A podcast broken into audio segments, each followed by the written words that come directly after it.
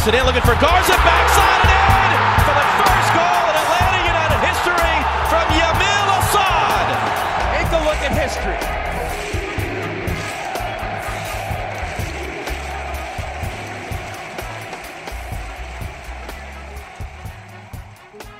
Hi, all. Five Stripe Final.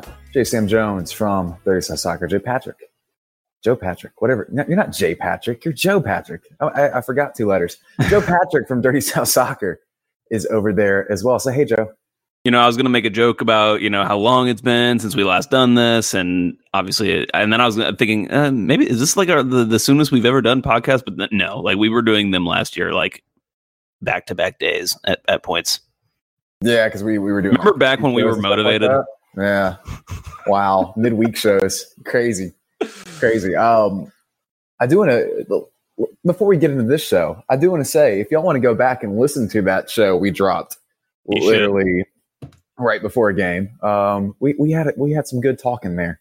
We had some good talking there. Go, It go was not so. It's you know it's Five Stripe Final like post Toronto, but most of the talk was not about the Toronto game, or or would just still be relevant after the after the Toronto game. So Yeah, good we, stuff. We that was one of our better ones. You called it a, you called it a flow state. I think it was just me bullshitting, but the flow state works too. Flow state works too. I was lucid. Yeah, exactly. Exactly. Uh, we'll see how lucid we are for this one. Uh, yesterday, despite kind of an exciting ending, kind of a kind of a snoozer there, Joe Patrick. But also, I was not in the stadium, and also I was a couple of beers in, and also uh, the bar I was at didn't have the sound on, so I was just kind of guessing at things. Don't know about you. It, kind of similar situation aside from uh, any beers, but like it was very quiet and not in the stadium, but like just where in the press box, Mhm. it was like oddly quiet because you weren't there and Felipe Cardenas wasn't there. He's out covering the Gold Cup right now. And there was just like a lot of, I guess there's probably a lot of the uh, the Spanish language media who are probably gone covering the the Gold Cup as well. Uh, a lot of them weren't there, so it was just like not a lot of people in the press box yesterday, which made for kind of a weird, weird atmosphere. And it's always quiet in there, you know. It's, Right. They don't pump in music. And then the craziest thing happened during the game, during, like toward the end. You know, like the uh, the crazy loud HVAC unit that is the only sound that's up there. Yeah. Uh, that always was caught on our early the early tapes of uh, Five Stripe Final. That actually shut off for the first time ever. And like when it went off, everybody just looked around at each other. And uh, and Chris, Chris Raimondi, one of the communication staff, was like, "I don't know if this has ever happened before. The the the, the AC is actually, I don't know, reach temperature, I guess, or something. I don't know, but it was weird. It was kind of a weird vibe. I heard that the uh, inside the stadium, like on the other side of the glass, it was very loud from the uh, Yeah. loudspeakers.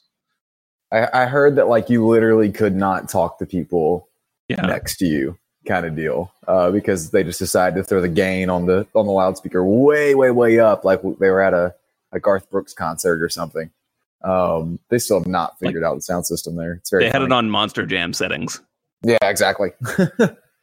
exactly. Unfortunately, the game got played in NDS this time. Um, but yeah, I don't know, man. It's just hard to stay focused and stay into it. And I, I think this Yeah. is something I want to touch on kind of immediately here is that the condensing of the schedule has made maybe not less fun. It's just each game feels less like an event, if Yeah. that makes sense. Totally. You know? Totally agree. It, it, mid, I, I like midweek games to a ex- to a point. Obviously, this one wasn't a midweek game, but they all like what the the the the problem is that when you have so many midweek games, they all just feel like the same midweek game. Like there, there yeah, there's not that kind of build up that you would normally get over the course of a week, which is, I think what, yeah, what you were saying. Um, yeah, I don't. I, it, I like midweek games, like I was saying, but I don't like this many of them because it kind of they lose their appeal it's cool to have like two or three throughout the course of the season. It makes them feel kind of special, like a night game, you know, um, during the week. But yeah, it just feels like too much. on top of that, this whole schedule thing has been a fiasco in general around the league because you have teams like poor, sweet, innocent flower child Cincinnati who played. They were already a USL team. This was a USL three team yesterday Yeah. and got rocked seven one against Minnesota because they had no one. They had no so- one. They were missing like eight of their normal starters. It was so funny. for it. Every time. So we were like sitting there just kind of you know killing time before the game and and that game was being played. And we were just like eating and talking and stuff. No one was kind of like really paying attention to it. But every time someone would kind of like walk over and sit down at the table or something you know they would glance at the tv and look at the score. And um and every time they did they'd be like oh man cincinnati. And every time you looked up then to check the score there was another goal scored. It was just like it's like because there was one time it's like oh man it's is it still three nothing? You know, it's four. Now. It's four, five, six. Yeah, it was just woof, Yeah. woof. Well, I mean, MLS is going to be a crapshoot in general anyway, but but the quality of play seems to be down because of it because you have so many games and you have a Gold Cup break and all that kind of Mhm. stuff, and it's it's how you get outcomes like, to be fair, a suddenly surging Colorado Rapids just kind of beating up a little bit on Yeah. on LAFC all of a sudden, literally the best team in history uh, through through 17, 18 games. Uh, but you know, it, it's showing in the kind of play we're seeing with you know Atlanta United and Montreal and Yeah, having to play a I lot even of thought- normally wouldn't. I, I even thought the Toronto game, uh, from an uh, from an Atlanta United perspective, like they just didn't look fit and sharp and stuff because you know the Atlanta United players probably needed some rest after having played like eight games and you know basically two games a week for a month. Uh, in May, you know, they Frank DeBoer had to give these guys a break, otherwise you're going to run into some injury situations. Mhm. uh, and, and some, you know, just like disgruntlement. you know, these guys need a break, and I think, yeah, and then it's like they're now they're not at their peak, uh, and so they have to kind of like work themselves kind of back into some match sharpness and fitness and that kind of thing. So, yeah, it's nuts. But for me, like the reason it was really boring was because Montreal. Like they just didn't want to play. They came in. They were one of. It was one of the most cynical performances I've seen. Not cynical in terms of like time wasting and that kind of thing. Although they probably did that kind of stuff. I wasn't. It's. Mhm. I don't. I wasn't really paying attention to that so much. But just, just the way they set up, at least from the press box, because you see things differently from up there. It was so so defensive. Um, you do, you do. I've been told that by many a person that you see it very, very differently. That's a joke, by the way, everybody. Um, like it was crazy. Like not just eleven men behind the ball, but like damn near eleven men in their own defensive third. Maybe, Yeah. maybe ten, and they would have one guy kind of out venturing toward the midfield stripe, but. It almost didn't even seem like they were playing with a forward, really. When when they didn't have the ball, they were just kind of. It was like a two banks of five, essentially, and it is Oh. hard to play against that, especially when you don't have your main attacking players uh, on the team right now. Definitely, definitely. I, I will say that still the, the goat cynical performance from a team just coming in and wasting time from the beginning and putting a million people Can, behind the ball. can I guess? Can I guess yeah, what you're totally, totally. I'm gonna say uh, Seattle last year. Oh, you nailed it! You nailed it. It was it was amazing. like I mean, the fourth minute, just Yeah. taking their time. They they snuck in and got a goal somewhere there at the beginning, and at that point, I mean, completely shut it down. It was a one-one draw. Yeah, oh my god, terrible. we Nico dying. Lodeiro was just like he was literally time wasting from the game. The time the game kicked off, like, He, he was like just one point just laid on the ball, just laid on top of it. I'm just gonna take a nap right here. Um, so that was that was incredible. This one a little less time wasting, like you said, but still definitely 10, 11 folks behind the ball at all times, which we've become accustomed to. Every the league has kind of put out that scouting report, right? Like this Yeah. is how you beat Atlanta, blah blah blah blah blah. But fortunately, there were there were a couple of moments of, of magic for for Justin Meram, which sometimes I mean, you just got to have it, right? You just got Yeah. you just got to get lucky, and, and you're going to take that when a team is is doing that. The problem here for me, Joe Patrick, is I don't know if you've looked at the XG numbers, but I haven't looked. Atlanta had 15 total shots, right? hmm Montreal had five. Montreal still accrued about half a point higher XG than Atlanta in this game, just from Yeah, I five mean- shots compared to 15. That goal they scored, Was it's right got there. it's got to be a huge circle. it's got to be a Exactly. huge XG. but there, Um, there, there are a couple bigger circles there on, on that there? map, right? Yeah. Um, And Atlanta has a couple huge circles of their own sitting there, and and that's kind of what concerns me a little bit, especially when we're playing against teams with bunkers. Is our propensity to, uh, and we've seen it a lot, honestly, is to just give up random cheap goals on The the break and goals. stuff like that. You know, yeah. Um, but I mean, that one, the, the one that actually went in was kind of a fluke, but they did get hit on the break a few times. And yeah, yeah, they did. Yeah, there, there, was one uh, that was great. It was, it was a really nice counterattack from them. Went up down up their left side, and the guy hit like a nice like curling low cross. Um, and I forget who was on the end of it. I don't know any of the players on Montreal Impact, by the way. Um, but whoever it connected with kind of just missed it just wide. But I think that you know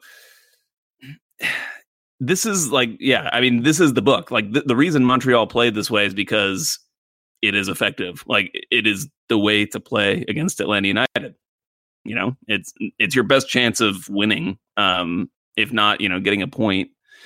And it's just demoralizing that it that means that we're just going to see more of it and more of it and more of it until maybe like some great like a good team comes in. But it'll be really interesting to see what it, a team, uh, you know, some attacking team will play like when they come to a Mercedes-Benz Stadium. I don't know when that will happen. I haven't looked at the schedule.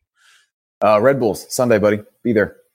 Um, that in the long term, that is concerning though. As far as if you look at what is now a single elimination playoff, you know, if, if you mm-hmm. do have that vulnerability where you are going to get hit on the break and you maybe don't have the people to, to break down the bunker, then that can be really concerning when say like a, a Philadelphia Union or something like that. But that that's way in the future. Well, yeah, I mean, hopefully, I mean, luckily, uh, you know, Atlanta will be getting some players back. You know, they'll be getting Ezequiel Barco and Tito Villalba mm-hmm. and Josef Martinez back, so that that will help things. But um, yeah, I don't know. Just going sitting through those games can be a chore sometimes, and you hate it when it feels that way. But three points, right? That's what everybody cares about, right? Three points with a, a mostly lesser 11, which I think goes again to just an incredible job of roster building done by yeah, the front office sure. with, with random people like who, who weren't even on the radar, you know, before the season started with, with Florentin, with, mm-hmm. with Justin, uh, with Dion Pereira. Justin you know. wasn't even on the team when the season started and he, he exactly. came in the last day of the transfer window. Exactly. So, and you know, that's what I love about this team. Like this team will never stop trying to improve itself, even when it feels like they're already the best squad or like they already have assembled, you know, the most talent. Like they're always pushing the boundary to try to get in, you know, try to get in someone else, try to try to try to improve it constantly, even even when it seems great already. So comes in handy when you have a guy like Justin Meram come in and able to score uh, two goals for you in a game like this. Yeah, talking about the XG again, I'm looking at the map and looking at where Meram's goal is, and it took me a second to find it because it is a little tiny dot just right there from about 25, 30 yards out. Uh, pretty incredible one. And it's very similar, I thought, to the uh, goal Tito scored against San Jose during the VAR quiz. Yeah, it was. Yep. Yep. It was yep. cool. Uh, that, that goal, you know, from it, it was coming right at me. Like, like, like the, it was the angle that the shot was taken from was like right at the corner where the where the press box is. Um, so that was fun. You could kind of just like see it was going in for a long part of its travel, which was cool. Yeah. Absolutely. I think we need to um, stop beating around the bush though and talk about Pity Martinez. I was just about to say. I was just about to say how how do you think things change trying to break down bunkering teams when we do get everyone back, and especially how does Pity's role change? You know, does he just drop deeper and, and try to play you know through balls or line breaking passes or something like that? Just kind of let Zeke carry the load for for going forward and trying to get the defense unsettled a little bit as they try to try to reset. Um, I, am not I'm not sure where where Pity fits in, especially when you have Frank DeBoer calling him a danger to the team. Was a thing that was said.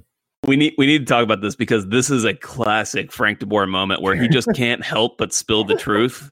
Like he's done this several times already this season. A lot of it's been, you know, as people know about, like you know, he'll he'll reveal that the team is, you know, making a making a trade or something. He he did it.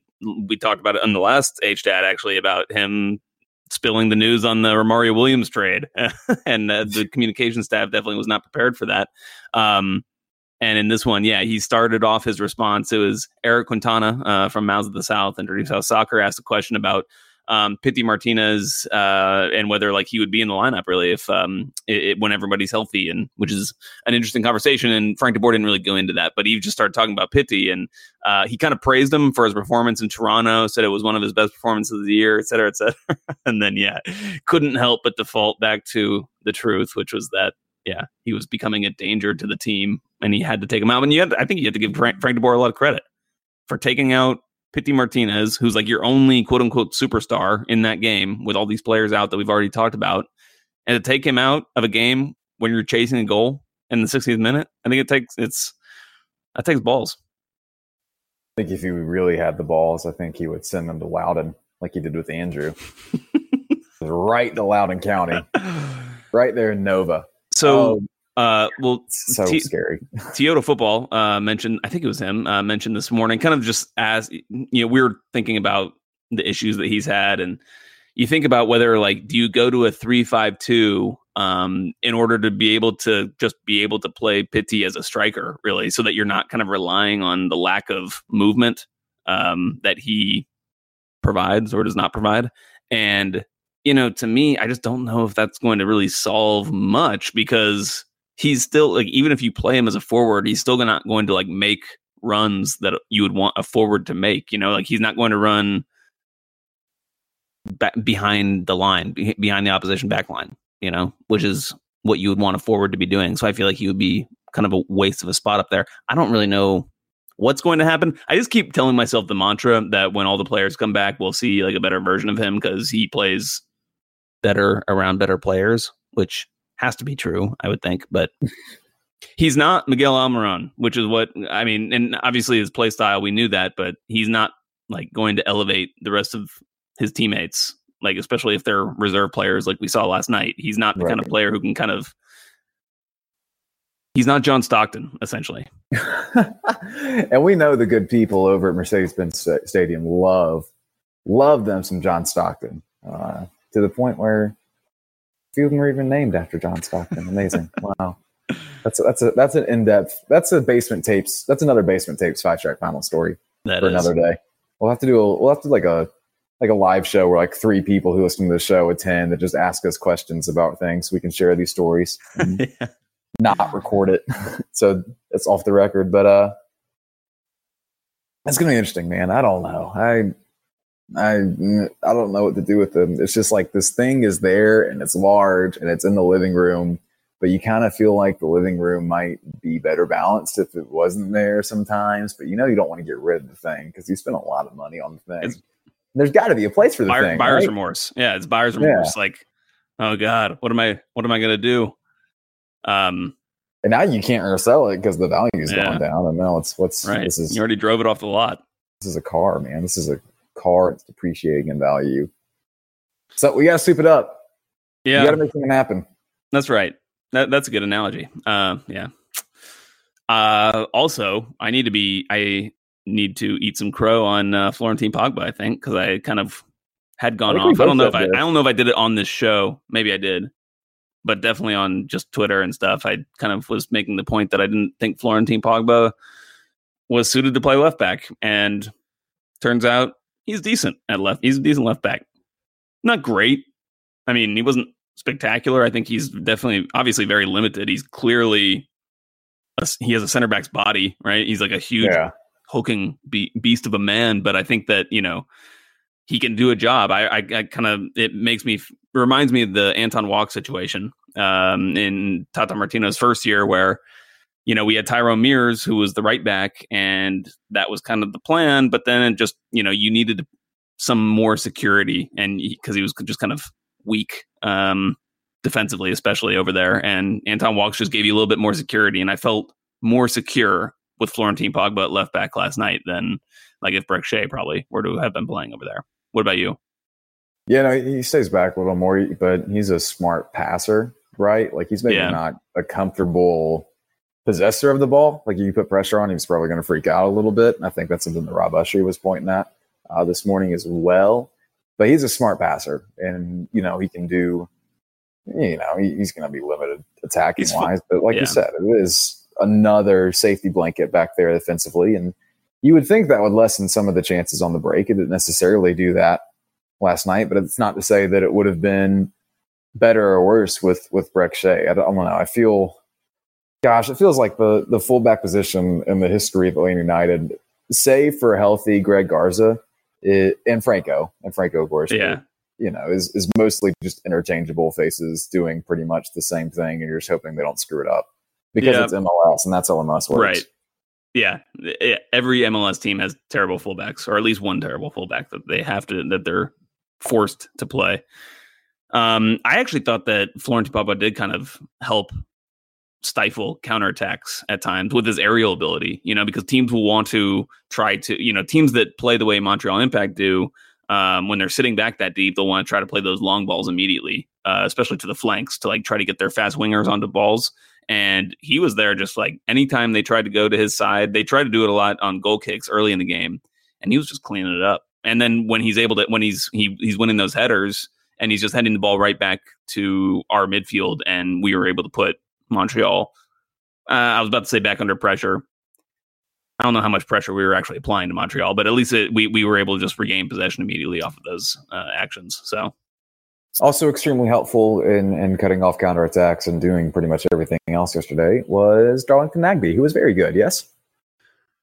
yeah, I mean, I, I tweeted his pass map earlier today. He had one incomplete pass out of seventy four total passes. So Gosh, wow. pretty impressive. but I mean, they were all sideways. You know, like it wasn't like he was being super incisive or anything. But I thought that you know, someone with his ability to just his technical ability to control the ball um, was really helpful, especially later in the game. You could see that like he, when you have someone like him that can control the ball, it allows the rest of the Atlanta United players to just continue to slowly push forward and just push players up into the box and it just eventually just overwhelms you know when you get that many players forward it can just be overwhelming. So i thought that the team did better in that sense um, doing that in the second half especially after Pity came off um, in just forcing montreal so deep that they they didn't really have any options defensively. And uh, and we were able to start getting some crosses in and creating some havoc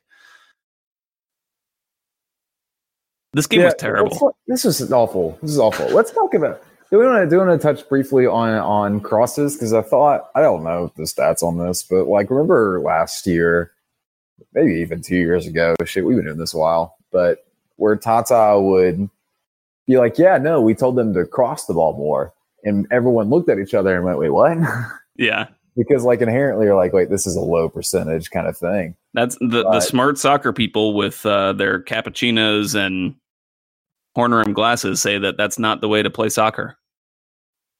The crosses. Right. But uh, the idea is that it's going to cause a little bit of more chaos, right? It's going Right. to unsettle the defense. The lines are going to get a little bit shifted, things like that. We saw a little bit more of that, I thought, and maybe it's something they need to think about doing. I guess when when the bunkering happens, is to go back that Tata Martino philosophy. I think I saw it a little more, and I mentioned it during the game. I don't know how much it actually panned out, but you know, it, it doesn't I mean- seem like we're getting a lot of help on the wings. Yeah, I, I, I everyone was kind of begging for it. I think internally, at least uh, in the press box, like you could just see they just needed to. They, you know, it, you want to try to break down a team, right? You want to try to pass all around them and, and disorganize them, and, and and then create a breakthrough and slip some a th- slip a through ball in for a runner, and he finishes perfectly in a one on one situation. That that is like the you know that's the archetype. That's what Man City Yeah. do. That's what like the best teams in the world do. But it's because they have world class players who are able to manipulate the soccer ball in a way that almost any other mortal you know man or woman can't do. So um Atlanta United doesn't have those players. And I think that Tata Martino kind of recognized that and took the pragmatic approach of like, okay, well, if we can't disorganize people with our technical skill, then we can definitely do it. You know, we can create chaos still by just, you know, sending the ball into the mixer and hope shit happens, essentially. And I think that Frank de Boer is averse to, you know, he, he wants to stick more to like the quote unquote philosophy, that type of thing. And Mm-hmm.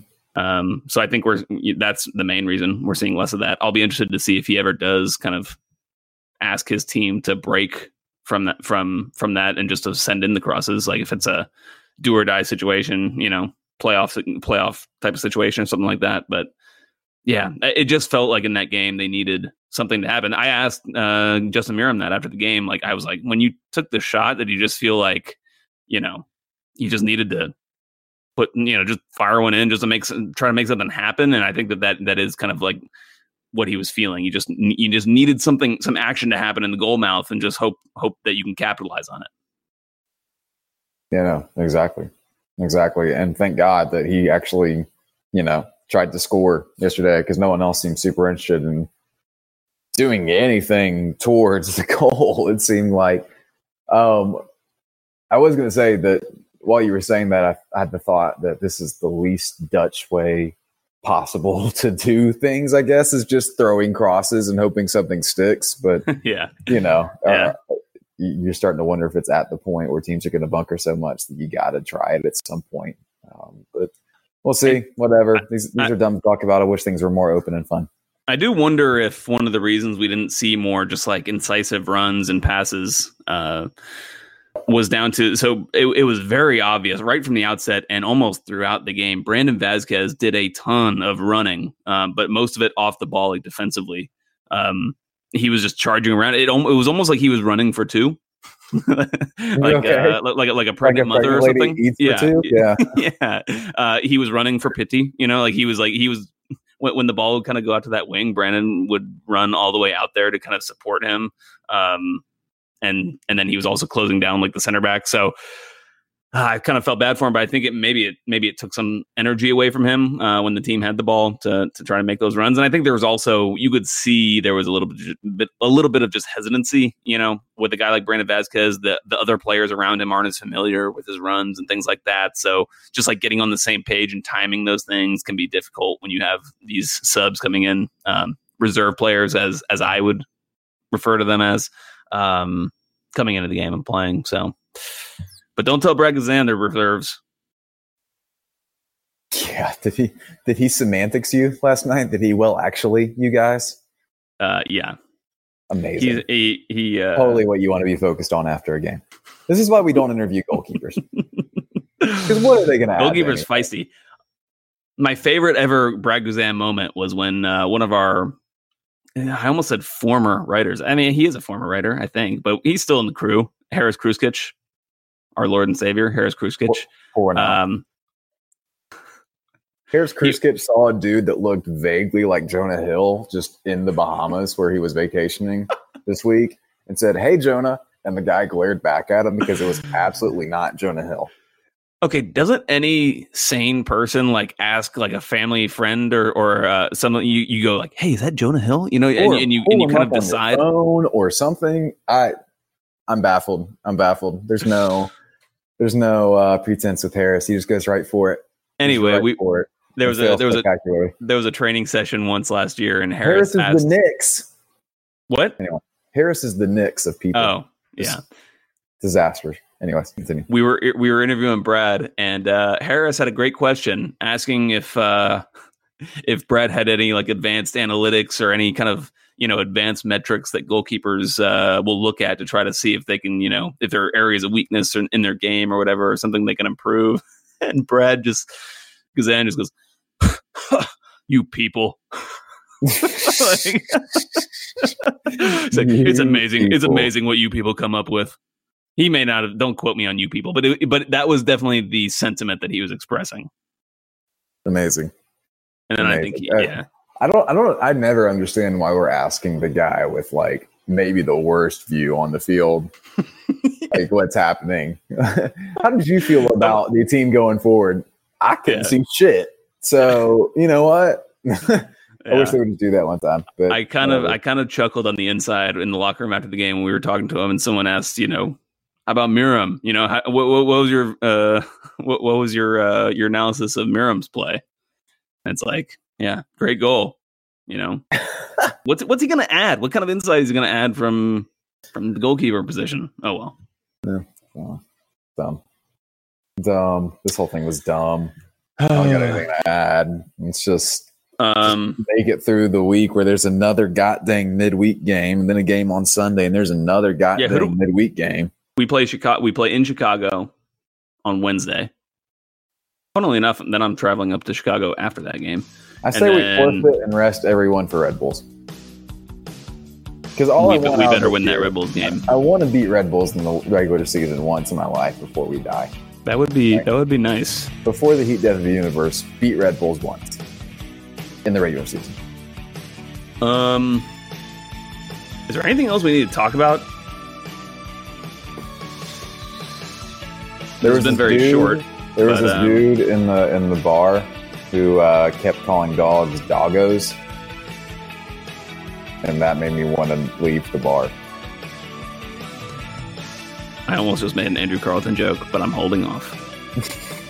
Powder Springs Post Malone. Let's get out of here. Bye, y'all. All right, see ya.